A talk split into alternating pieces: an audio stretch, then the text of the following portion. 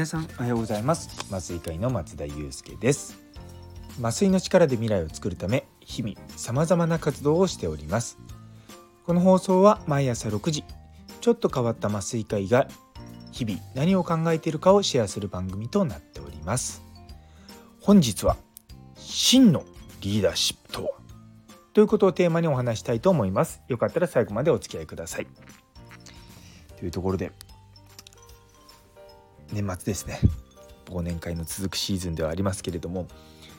まあねこういう時って結構、まあ、うちの職場の人たちと、まあ、お酒を飲み交わすことがあるんですね。でその中でこういろいろと話してると、まあ、リーダーシップって大事だなって思う局面が本当に多いんですよ。で最近ですねやっぱ思うのがリーダーの仕事とマネージャーの仕事違うっていうのは多分多くの方ご存知だと思うんですけども最近ちょっと一ついい事例を仕入れたんで 皆さんとそれ共有しようと思うんですね。で例えばチームの中でまあみんなでじゃあちょっとレクリエーションでもねしようかなって話になった時にチームのメンバーがディズニーランドに行きたいって言った時に富士山を登るぞっていうのがリーダーなんですよ。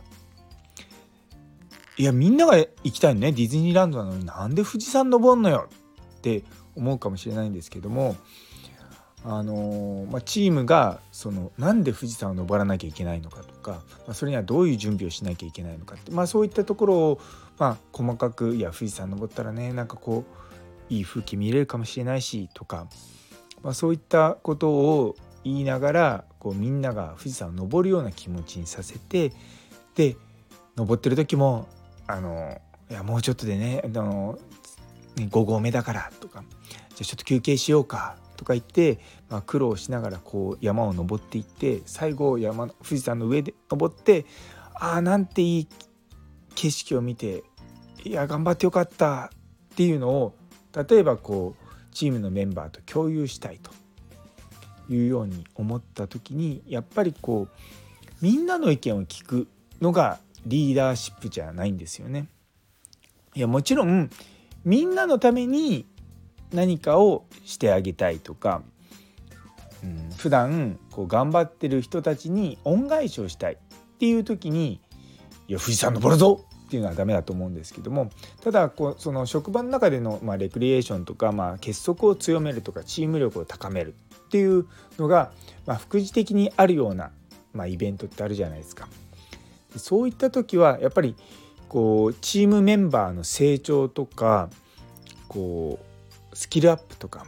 あとなんだろうなマインドセットを変えるとか、まあ、そういった気づきがあるようなものをぱ示してあげるってすごく重要だと思うんですよね。でもう端的に言えばリーダーシップってゴールを示してそこにメンバーを導くことなんですよね。この導くって英語で言うとリードなわけですよ。だからリーダーっていうのは本当に導く人なんです言ってみれば同志みたいな人ですよね。導く師匠の師みたいな。でやっぱりこうまあ分かんないうちって言い方変ですけれどもみんながみんな最初からそのリーダーが持ってるような視座で物事を考えるわけじゃないと。でリーダーとかねそういった人たちっていうのは明日のことだけじゃなくて5年後とか場合によって10年後とかねこう遠い未来も見るし自分たちっていうだけじゃなくて地域とか場合によって日本とか幅広いことを見てるんですよね。遠くも見てるし広くも見てる。なのでそこのところにみんなを連れていくっていう時にはやっぱりその視点で考えるとまだそういう思考に至ってないチームメンバーの人たちの意見に従うっていうのはちょっとリーダーとしてはねまだまだ未熟なのかなっていうふうに感じました。私自身やっぱりこう今診療部長という立場でいろんなことやってて思うのがうん自分が今こう働いてるねその埼玉医科大学総合医療センターの産科麻酔科っていうところが今まあ、現在でも、まあ、控えめに言っても日本の、まあ、リーディングカンパニーカンパニーじゃないなリもうそう日本の酸化麻酔を牽引してる一つの診療科であるのは間違いないんですよ。でそれをやっぱりそのまま日本で、まあ、有数のものに保ちつつかつ世界にも情報を発信していく。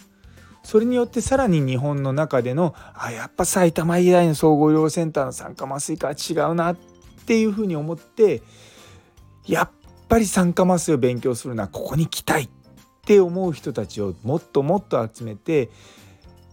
どんどんどんどんその、まあ、日本全国に、まあ、そういうプロフェッショナルを育てていくっていうのがすごい大事だと思ってるんですね。